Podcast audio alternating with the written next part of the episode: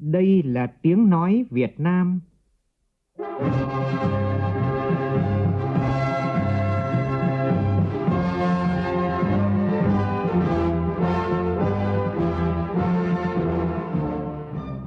là tiếng nói Việt Nam phát thanh từ Hà Nội, thủ đô nước Cộng hòa xã hội chủ nghĩa Việt Nam.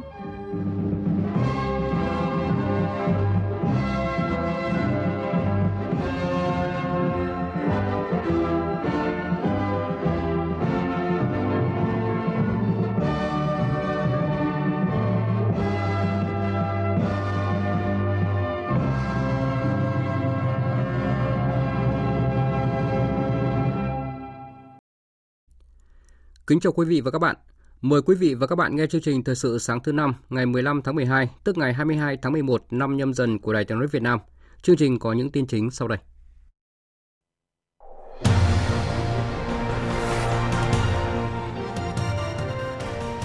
Chủ tịch nước Nguyễn Xuân Phúc dự lễ kỷ niệm bảy mươi năm thành lập Nhà hát kịch Việt Nam. Thủ tướng Phạm Minh Chính cùng lãnh đạo các nước a sê an và Liên minh châu Âu dự hội nghị cấp cao kỷ niệm bốn mươi lăm năm quan hệ a sê an - e u. Hôm nay khai mạc Đại hội đại biểu toàn quốc Đoàn Thanh niên Cộng sản Hồ Chí Minh lần thứ mười hai, nhiệm kỳ hai nghìn không trăm hai mươi hai đến hai nghìn không trăm hai mươi bảy. Chương trình có bình luận nhan đề Thanh niên và khát vọng cống hiến. Xuất nhập khẩu hàng hóa của Việt Nam đạt mốc kỷ lục mới bảy trăm tỷ đô la. Trong phần tin quốc tế, Liên minh châu Âu đạt thỏa thuận chính trị huy động thêm hai mươi tỷ euro cho kế hoạch giảm phụ thuộc vào khí đốt của Nga. Ngân hàng dự trữ Liên bang Mỹ giảm tốc độ tăng lãi suất trong bối cảnh lạm phát có dấu hiệu chậm lại.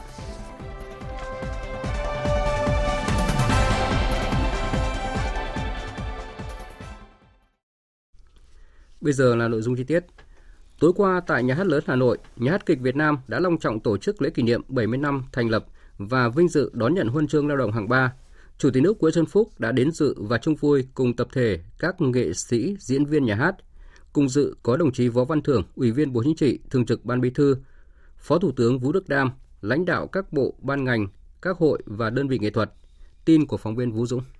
Phát biểu tại lễ kỷ niệm, Bộ trưởng Văn hóa Thể thao và Du lịch Nguyễn Văn Hùng đã chúc mừng và biểu dương những thành tựu của các thế hệ nghệ sĩ, diễn viên nhà hát kịch Việt Nam trong chặng đường bảy mươi năm hoạt động với những đóng góp quan trọng vào sự phát triển của sân khấu nước nhà qua các giai đoạn lịch sử. Từ những ngày đầu thành lập và qua những năm tháng chiến tranh giải phóng dân tộc, thống nhất Giang Sơn, cũng như trong công cuộc đổi mới, xây dựng và phát triển đất nước, Nhà hát kịch Việt Nam đã tạo nên những thế hệ nghệ sĩ lừng danh mà tài năng của họ đã để lại dấu ấn sâu sắc trong lòng công chúng. Trong diễn văn kỷ niệm, nghệ sĩ ưu tú Nguyễn Xuân Bắc, giám đốc Nhà hát kịch Việt Nam đã nêu bật định hướng hoạt động và phát triển của nhà hát trong thời gian tới. Hiện tại nhà hát đang đẩy mạnh xúc tiến quảng bá thương hiệu và các chương trình vở diễn trên các trang web, trang thương mại điện tử và mạng xã hội, nỗ lực đưa sân khấu đến với khán giả. Ghi nhận những đóng góp với nền nghệ thuật sân khấu nước nhà, tại lễ kỷ niệm, Chủ tịch nước Nguyễn Xuân Phúc đã trao Huân chương Lao động hạng ba tặng tập thể nhà hát và cá nhân nghệ sĩ ưu tú Nguyễn Xuân Bắc. Chiều qua theo giờ địa phương, tức đêm qua theo giờ Việt Nam, tại Bruxelles, Vương quốc Bỉ, Thủ tướng Phạm Minh Chính đã cùng các nhà lãnh đạo a sê an và Liên minh châu Âu e u dự hội nghị cấp cao kỷ niệm bốn mươi lăm năm quan hệ a sê an - e u. Đây là lần đầu tiên lãnh đạo a sê an gặp gỡ với đầy đủ lãnh đạo các nước thành viên e u.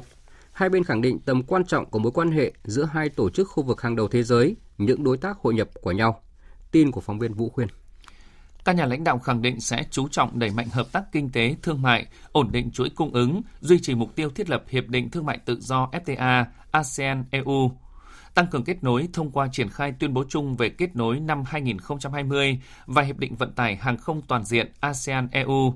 thu hẹp khoảng cách phát triển và phát triển tiểu vùng, hợp tác ứng phó biến đổi khí hậu, chuyển đổi số, chuyển đổi năng lượng, quản lý thiên tai, bảo vệ môi trường, đa dạng sinh học, phòng và chống khai thác hải sản bất hợp pháp. Về các vấn đề khu vực và quốc tế cùng quan tâm, hai bên nhất trí tăng cường hợp tác đa phương, chia sẻ các giá trị và lợi ích chung, thúc đẩy luật pháp quốc tế, giải quyết các thách thức khu vực và toàn cầu, đóng góp hiệu quả cho hòa bình, an ninh, ổn định và phát triển bền vững. Các nước khẳng định tầm quan trọng của việc duy trì hòa bình, ổn định, an ninh, an toàn, tự do hàng hải và hàng không tại Biển Đông, ủng hộ đối thoại và xây dựng lòng tin, kiềm chế không tiến hành các hoạt động làm gia tăng căng thẳng, giải quyết các tranh chấp bằng biện pháp hòa bình phù hợp với luật pháp quốc tế, trong đó có Công ước Liên Hợp Quốc về luật biển năm một nghìn chín trăm tám mươi hai, kêu gọi thực hiện đầy đủ tuyên bố về ứng xử của các bên tại Biển Đông đê o xê, xây dựng bộ quy tắc ứng xử của các bên ở Biển Đông C O C hiệu quả thực chất phù hợp với luật pháp quốc tế, trong đó có Công ước Liên Hợp Quốc về luật biển năm một nghìn chín trăm tám mươi hai. e u ủng hộ nỗ lực của ASEAN thúc đẩy thực hiện đồng thuận năm điểm về Myanmar. Trao đổi về xung đột tại Ukraine, các nước nhấn mạnh các nguyên tắc cơ bản của Hiến chương Liên Hợp Quốc, Hiệp ước thân thiện và hợp tác ở Đông Nam Á và luật pháp quốc tế. Theo đó, các khác biệt bất đồng cần được giải quyết hòa bình. Phát biểu tại hội nghị, Thủ tướng Chính phủ Phạm Minh Chính đề cao ý nghĩa đặc biệt của hội nghị cấp cao kỷ niệm lần này. Thủ tướng khẳng định những thành quả hợp tác đã tạo nền tảng và đang tiếp thêm xung lực phát triển quan hệ. Thủ tướng nhấn mạnh hai bên cần kiên trì với mục tiêu đổi mới tư duy, hành động kiên quyết, thúc đẩy quan hệ đối tác chiến lược, phát triển cân bằng, bình đẳng, hài hòa lợi ích và chia sẻ rủi ro.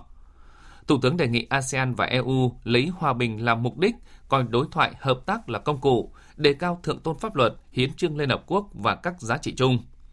Thủ tướng khẳng định lập trường của ASEAN về Biển Đông, đề nghị ASEAN, e u và các nước cùng phấn đấu xây dựng Biển Đông thành vùng biển hòa bình, ổn định, hợp tác và phát triển bền vững. Hội nghị cấp cao kỷ niệm bốn mươi lăm năm quan hệ ASEAN-e u đã thông qua tuyên bố chung phản ánh những kết quả đạt được trong bốn mươi lăm năm qua và đề ra định hướng tương lai. Tối cùng ngày, Thủ tướng Chính phủ Phạm Minh Chính cùng các lãnh đạo dự tiệc chiêu đãi nhân hội nghị cấp cao kỷ niệm bốn mươi lăm năm quan hệ ASEAN-e u. Cũng hôm qua, theo giờ địa phương, các nhà lãnh đạo Việt Nam, Vương quốc Anh và Liên minh châu Âu đã công bố một quan hệ đối tác chuyển đổi năng lượng công bằng mới đầy tham vọng. Phóng viên Vũ Khuyên đưa tin. Các lãnh đạo của Việt Nam và nhóm đối tác quốc tế bao gồm Liên minh châu Âu, e u, Vương quốc Anh, Pháp, Đức, Hoa Kỳ, Ý, Canada, Nhật Bản, Na Uy và Đan Mạch đã nhất trí về đối tác chuyển đổi năng lượng công bằng. Đối tác sẽ hỗ trợ Việt Nam thực hiện mục tiêu net zero đầy tham vọng vào năm hai không năm mươi, đẩy nhanh việc đạt đỉnh điểm phát thải nhà kính và chuyển đổi từ nhiên liệu hóa thạch sang năng lượng sạch. dép sẽ huy động khoản tài chính công và tư ban đầu trị giá mười lăm phẩy năm tỷ đô la Mỹ trong vòng ba đến năm năm tới để hỗ trợ quá trình chuyển đổi xanh của Việt Nam. Việt Nam là quốc gia thứ ba triển khai dép sau sự ra mắt thành công của dép Nam Phi tại C O P hai mươi sáu và dép của Indonesia tại hội nghị thượng đỉnh các nhà lãnh đạo G hai mươi năm nay.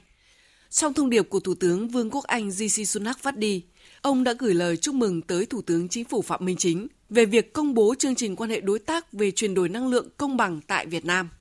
Việt Nam là một nền kinh tế mới nổi năng động ở trung tâm Đông Nam Á. Vì vậy, vai trò của Việt Nam có yếu tố quyết định khi nhận ra tầm quan trọng và cơ hội chuyển dịch hướng đến phát thải ròng bằng không vào năm hai không năm mươi. Việt Nam trở thành quốc gia tiên phong mở đường cho các quốc gia khác học hỏi theo. Chương trình quan hệ đối tác mà chúng ta công bố hôm nay sẽ đẩy nhanh nỗ lực của chính phủ Việt Nam. Đây chắc chắn là cột mốc quan trọng trong việc vận hành các dòng tài chính. Tôi xin cảm ơn Liên minh châu Âu, Đức, Pháp, Nhật Bản, Hoa Kỳ, Canada, Italia, Na Uy và Đan Mạch vì đã hỗ trợ xây dựng chương trình này. Cùng với nhau, chúng tôi sẽ hỗ trợ Việt Nam với khoản tài chính công và tư ban đầu là mười lăm tỷ đô la Mỹ. Cùng với nhau, chúng tôi sẽ hỗ trợ chính phủ Việt Nam thực hiện một quá trình chuyển dịch năng lượng đầy tham vọng. Cùng với nhau, chúng ta sẽ mang đến một tương lai xanh hơn, sạch hơn cho Việt Nam và cho hành tinh của chúng ta. Tiếp theo là các tin đáng chú ý khác.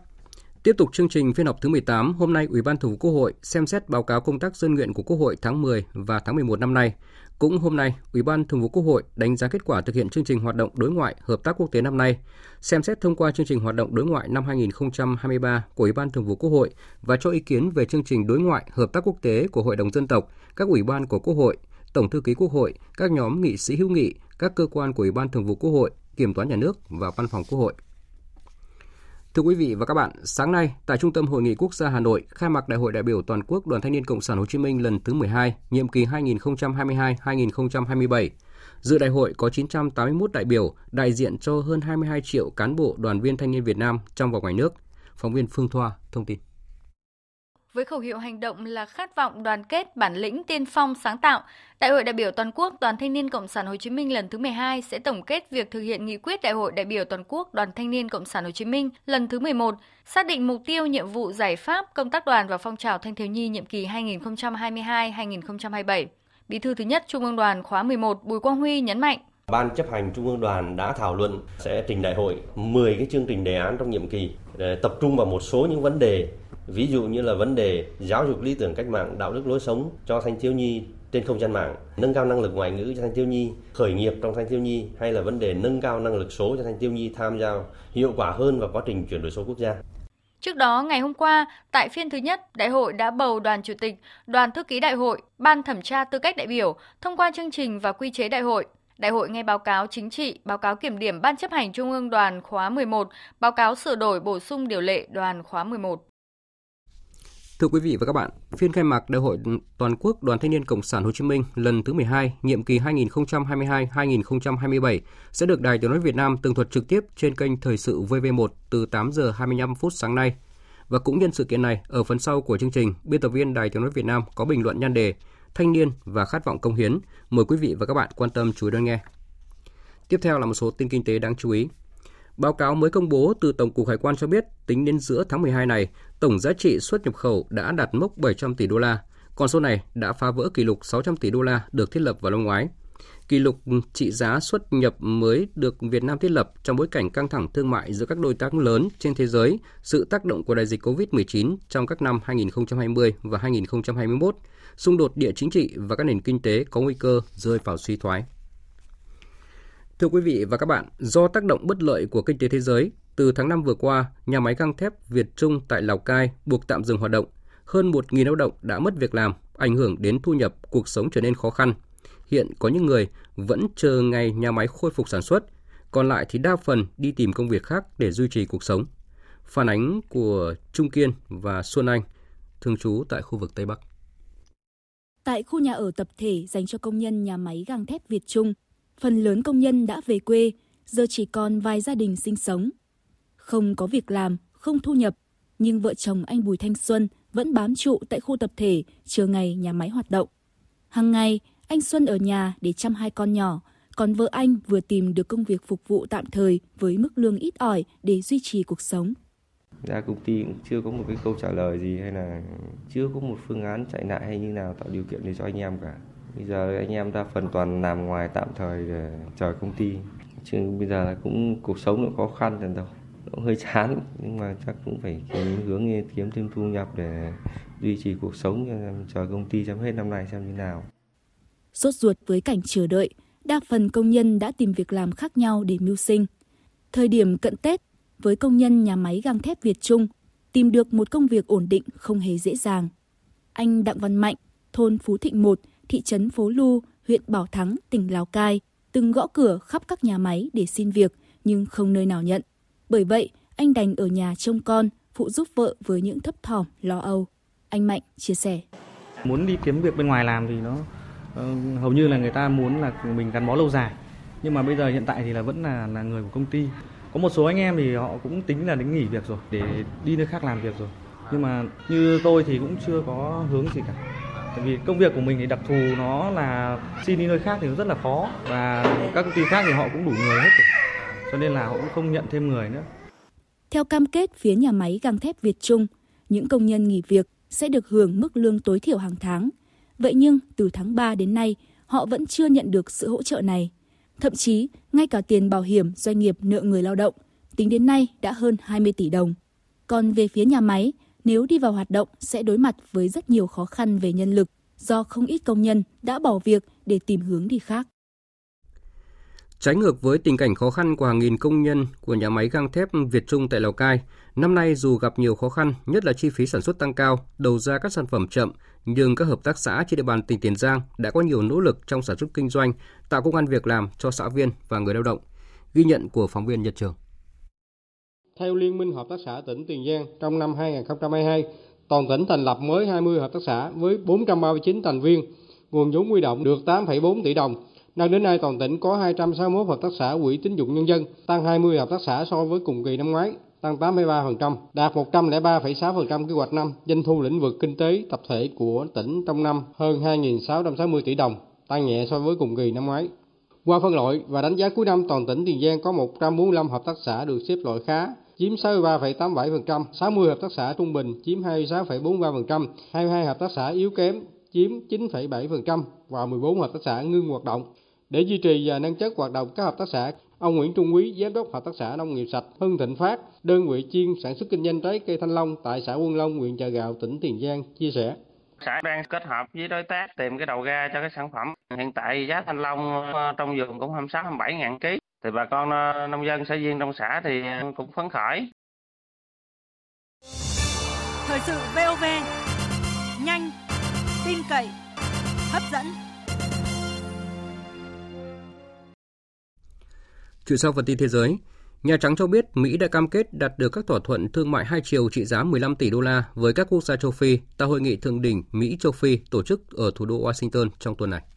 Thông cáo báo chí của Nhà Trắng nêu rõ, tại diễn đàn doanh nghiệp Mỹ-Châu Phi diễn ra hôm qua theo giờ địa phương, Tổng thống Joe Biden đã công bố các cam kết thỏa thuận và quan hệ đối tác thương mại và đầu tư hai chiều trị giá hơn mười lăm tỷ đô la nhằm thúc đẩy các ưu tiên chính, bao gồm năng lượng bền vững, hệ thống y tế, kinh doanh nông nghiệp, kết nối số, cơ sở hạ tầng và tài chính.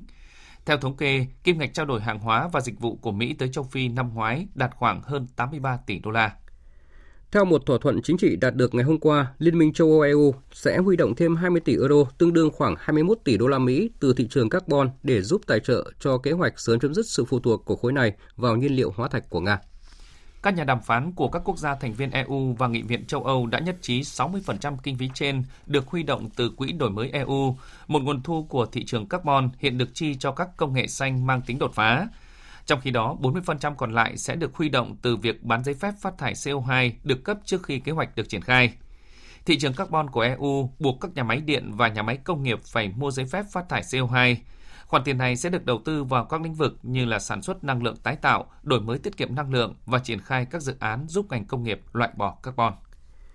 Ngân hàng dự trữ Liên bang Mỹ gọi tắt là Fed lại vừa quyết định nâng biên độ lãi suất cơ bản thêm năm mươi điểm lên khoảng bốn phẩy hai mươi lăm đến bốn phẩy năm phần trăm. Đây là đợt tăng lãi suất nhỏ nhất mà Fed kể từ tháng sáu vừa qua khi cố kiềm chế lạm phát mà không làm ảnh hưởng đến khả năng phục hồi nhanh chóng của nền kinh tế. Mặc dù vậy thì các hộ gia đình Mỹ vẫn sẽ chứng kiến lãi suất đối với các khoản thế chấp cho vay mua ô tô và thẻ tín dụng tăng cao trong năm tới. Các nhà lãnh đạo Fed đã cam kết giữ lãi suất cao cho đến khi lạm phát được kiềm chế hiệu quả. Nhằm hỗ trợ người dân đối phó với cuộc khủng hoảng năng lượng, một đầu bếp người Anh đã thiết kế và xây dựng một bếp tập thể dành cho tất cả mọi người theo hình thức từ thời Trung Cổ. Biên tập viên Đài Truyền hình Việt Nam thông tin. Hiện tại, nhiều người không đủ khả năng để bật lò nướng của họ hoặc phải lựa chọn giữa sưởi ấm và nấu đồ ăn. Điều đó thật sự khó khăn. Nhiều người không thể nấu một số món ăn vì họ thực sự không có sẵn thiết bị nấu ăn ở nhà. Hầu hết mọi người cứ nghĩ rằng nhà nào cũng có bếp, lò nướng, nấu gì cũng được. Nhưng thực ra, tùy hoàn cảnh sống mà có người chỉ có lò vi sóng, có người thậm chí còn không có. Đó cũng là lý do để Martin Collins, một đầu bếp chuyên nghiệp tại một nhà hàng ở London, mở The People Oven, có nghĩa là bếp nướng của tất cả mọi người. Theo đó, hàng tháng mọi người dân địa phương có thể đến sử dụng bếp nướng chuyên dụng của cô ở phía đông thành phố. Tại đây, mọi người sẽ cùng nhau nướng bánh hạnh nhân sô-cô-la thuần chay làm từ bột đậu. Không chỉ cùng nhau làm bánh, họ còn đóng góp cho các hoạt động từ thiện cộng đồng. Những chiếc bánh thuộc bếp bánh tập thể sau khi được bán ra, một phần lợi nhuận sẽ được chuyển vào các dự án cộng đồng. Nhiều người tham gia bếp tập thể hào hứng chia sẻ. Bạn chắc chắn cần tính đến hóa đơn tiền điện trong mùa đông này, khi thu nhập ngày một ít hơn. Hiện nay thực sự không phải là thời gian có thể ở nhà và nướng bánh, nhưng không gian này thực sự hữu ích. Tôi nghĩ đó là một điều rất thú vị để làm, vì nhiều lý do. Hình thức này chắc chắn sẽ giúp mọi người tiết kiệm được một số tiền, nhưng cũng có thể tạo ra sự gắn kết cộng đồng trong khu vực. Vừa rồi là phần tin thời sự quốc tế, bây giờ là thời gian dành cho phần tin thể thao.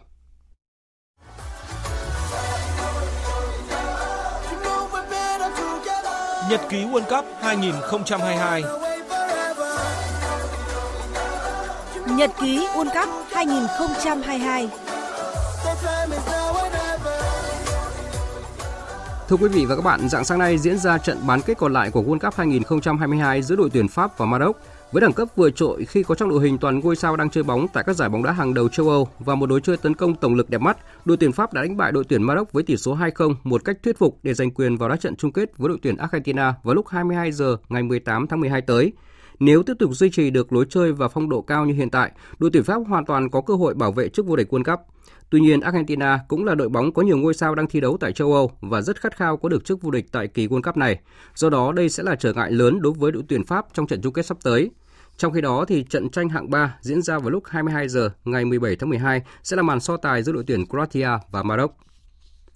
Chiều tối qua, đội tuyển Việt Nam đã trận giao hữu với đội tuyển Philippines trên sân vận động Hàng Đẫy. Với đấu pháp hợp lý, đội tuyển Việt Nam hoàn toàn làm chủ thế trận và có được nhiều pha bóng nguy hiểm về phía khung thành đối phương. Tuy nhiên, sự kém duyên trong các pha dứt điểm đã khiến các cầu thủ Việt Nam phải chờ đến phút đá bù giờ cuối cùng mới có được bàn thắng vào lưới đối phương do công của tiền đạo Văn Quyết.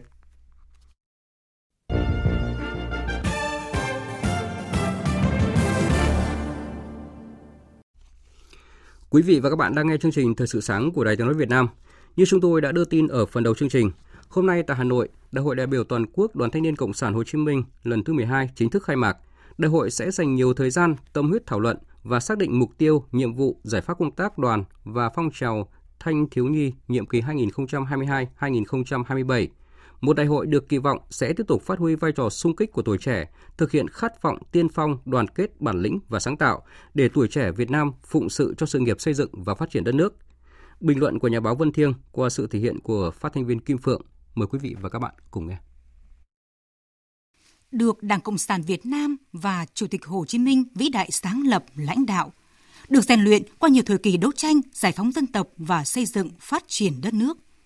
Đoàn Thanh niên Cộng sản Hồ Chí Minh luôn kiên định bản lĩnh chính trị, giữ vững vai trò là đội quân xung kích cách mạng, luôn dấn thân vào gian khó, dám đón lấy những nhiệm vụ khó khăn và sẵn sàng vượt qua thử thách, hy sinh, cùng với cả dân tộc làm nên những chiến thắng lịch sử, giành độc lập dân tộc và thống nhất Tổ quốc, đưa cả nước tiến vào kỷ nguyên mới, kỷ nguyên độc lập dân tộc và đi lên chủ nghĩa xã hội. Lịch sử dân tộc và Đảng ta đã ghi nhận, đánh giá cao các phong trào hành động cách mạng của tuổi trẻ như cảm tử cho Tổ quốc quyết sinh, tòng quân giết giặc lập công trong kháng chiến chống Pháp, ba sẵn sàng, năm xung phong trong kháng chiến chống Mỹ, và ngày nay là các phong trào thanh niên lập nghiệp, tuổi trẻ giữ nước, thanh niên tình nguyện, năm xung kích phát triển kinh tế xã hội và bảo vệ Tổ quốc, bốn đồng hành với thanh niên lập thân lập nghiệp, vân vân. Những phong trào này từng bước được cụ thể hóa, ngày càng lan tỏa trong đời sống, được xã hội ghi nhận và đạt được những kết quả quan trọng. Vừa chăm lo nhu cầu, nguyện vọng chính đáng của đông đảo đoàn viên thanh niên, vừa phát huy vai trò xung kích tình nguyện của tuổi trẻ, thực hiện chủ trương, đường lối của Đảng, chính sách pháp luật của nhà nước, góp phần phát triển kinh tế, giữ vững an ninh quốc phòng, bảo đảm an sinh xã hội. Có thể khẳng định,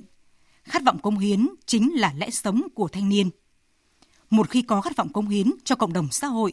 thì thanh niên sẽ tự thấy mình cần phải rèn luyện, tu dưỡng, biết sống đúng, sống đẹp,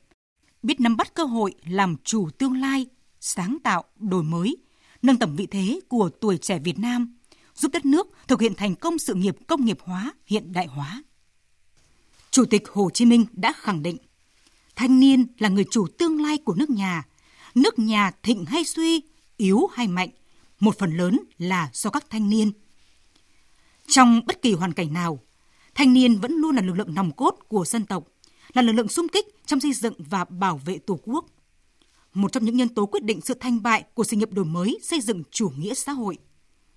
Dưới sự lãnh đạo của Đảng, thanh niên được đặt ở vị trí trung tâm trong chiến lược bồi dưỡng, phát huy nhân tố và nguồn lực con người. Chăm lo phát triển thanh niên vừa là mục tiêu, vừa là động lực, bảo đảm cho sự ổn định và phát triển vững bền của đất nước. Với chủ đề khát vọng tiên phong, đoàn kết, bản lĩnh và sáng tạo, Đại đoàn toàn quốc nhiệm kỳ thứ mười hai năm hai nghìn không trăm hai mươi hai và hai nghìn không trăm hai mươi bảy được kỳ vọng sẽ tiếp tục đẩy mạnh những giải pháp quan trọng trong việc giáo dục lý tưởng cách mạng, đạo đức lối sống văn hóa cho thanh thiếu nhi, tiếp tục đẩy mạnh việc học tập và làm theo tư tưởng đạo đức phong cách Hồ Chí Minh, để suy nghĩ hành động của mỗi đoàn viên thanh niên hòa chung với dòng chảy của đất nước, của dân tộc, tạo nên nguồn lực nội sinh to lớn, mang lại những giá trị phát triển mới cho đất nước. Quý vị và các bạn vừa nghe bình luận nhan đề Thanh niên và khát vọng cống hiến. Tiếp tục bàn về chủ đề này, trong chương trình Theo dòng thời sự lúc bảy giờ sáng nay, Bí thư Trung ương Đoàn Nguyễn Tường Lâm sẽ chia sẻ thêm về khát vọng cống hiến và lẽ sống của thanh niên hiện nay. Mời quý vị và các bạn quan tâm chú ý đón nghe. Dự báo thời tiết. Phía Tây Bắc Bộ ngày nắng, đêm không mưa, sáng sớm có nơi có sương mù, trời rét, vùng núi cao có nơi rét đậm rét hại, nhiệt độ từ mười một đến hai mươi hai độ, có nơi dưới mười độ, riêng khu Tây Bắc có nơi từ hai mươi ba đến hai mươi lăm độ. Phía Đông Bắc Bộ ít mây, ngày nắng, đêm không mưa, sáng sớm có nơi có sương mù, trời rét, vùng núi cao có nơi rét đậm rét hại, nhiệt độ từ mười hai đến hai mươi ba độ, vùng núi có nơi dưới mười độ. Khu vực từ Thanh Hóa đến Thừa Thiên Huế, phía Bắc ngày nắng, đêm không mưa, sáng sớm có nơi có sương mù, phía Nam nhiều mây, có mưa vài nơi, trời rét, nhiệt độ từ mười bốn đến hai mươi ba độ, có nơi trên hai mươi ba độ. Khu vực từ Đà Nẵng đến Bình Thuận, phía Bắc nhiều mây, có mưa vài nơi, phía Nam ngày nắng, đêm không mưa, phía Bắc trời lạnh, nhiệt độ từ hai mươi đến hai mươi sáu độ, phía Nam từ hai mươi ba đến ba mươi độ, có nơi trên ba mươi độ. Tây Nguyên ngày nắng, chiều tối và đêm có mưa rào vài nơi, nhiệt độ từ mười lăm đến hai mươi tám độ, có nơi trên hai mươi tám độ. Nam Bộ ngày nắng, chiều tối và đêm có mưa rào vài nơi, nhiệt độ từ hai mươi hai đến ba mươi hai độ. Khu vực Hà Nội ngày nắng, đêm không mưa, sáng sớm có nơi có sương mù, trời rét, nhiệt độ từ mười ba đến hai mươi ba độ. Dự báo thời tiết biển, vịnh Bắc Bộ không mưa, tầm nhìn xa trên mười ki lô mét, gió Đông Bắc cấp bốn, cấp năm. Vùng biển từ Quảng Trị đến Quảng Ngãi, từ Bình Định đến Ninh Thuận và từ Bình Thuận đến Cà Mau có mưa vài nơi, tầm nhìn xa trên mười ki lô mét, gió Đông Bắc cấp năm, có lúc cấp sáu, giật cấp bảy, cấp tám, biển động. Vùng biển từ Cà Mau đến Kiên Giang và Vịnh Thái Lan có mưa rào và dông vài nơi, tầm nhìn xa trên mười ki lô mét, gió Đông Bắc đến Đông cấp bốn, cấp năm. Khu vực Bắc Biển Đông và khu vực quần đảo Hoàng Sa thuộc thành phố Đà Nẵng có mưa rào và dông vài nơi, tầm nhìn xa trên mười ki lô mét, gió Đông Bắc cấp sáu, có lúc cấp bảy, giật cấp tám, cấp chín, biển động mạnh. Khu vực giữa và Nam Biển Đông, khu vực quần đảo Trường Sa thuộc tỉnh Khánh Hòa có mưa rào và dông rải rác, tầm nhìn xa trên mười ki lô mét, giảm xuống bốn đến mười ki lô mét trong mưa, gió Đông Bắc cấp bốn, cấp năm, riêng phía Tây cấp năm, có lúc cấp sáu, giật cấp bảy, cấp tám, biển động. Vừa rồi là những thông tin dự báo thời tiết, bây giờ chúng tôi tóm lược một số tin chính đã phát trong chương trình.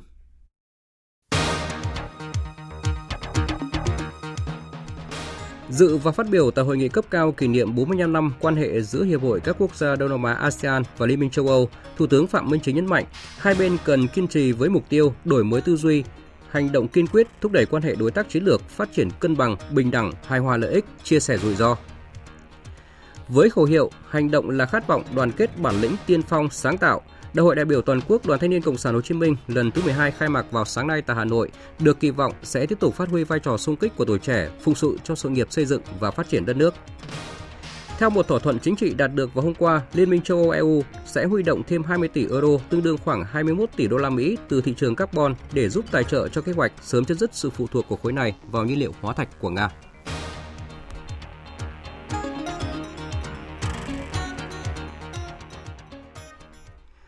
Phần tóm lược những tin chính vừa rồi đã kết thúc chương trình Thời sự sáng nay của Đài Tiếng nói Việt Nam. Chương trình do biên tập viên Nguyễn Cường biên soạn và thực hiện với sự tham gia của phát thanh viên Mạnh Cường và kỹ thuật viên Thu Hằng. Chịu trách nhiệm nội dung Lê Hằng. Cảm ơn quý vị và các bạn đã dành thời gian lắng nghe.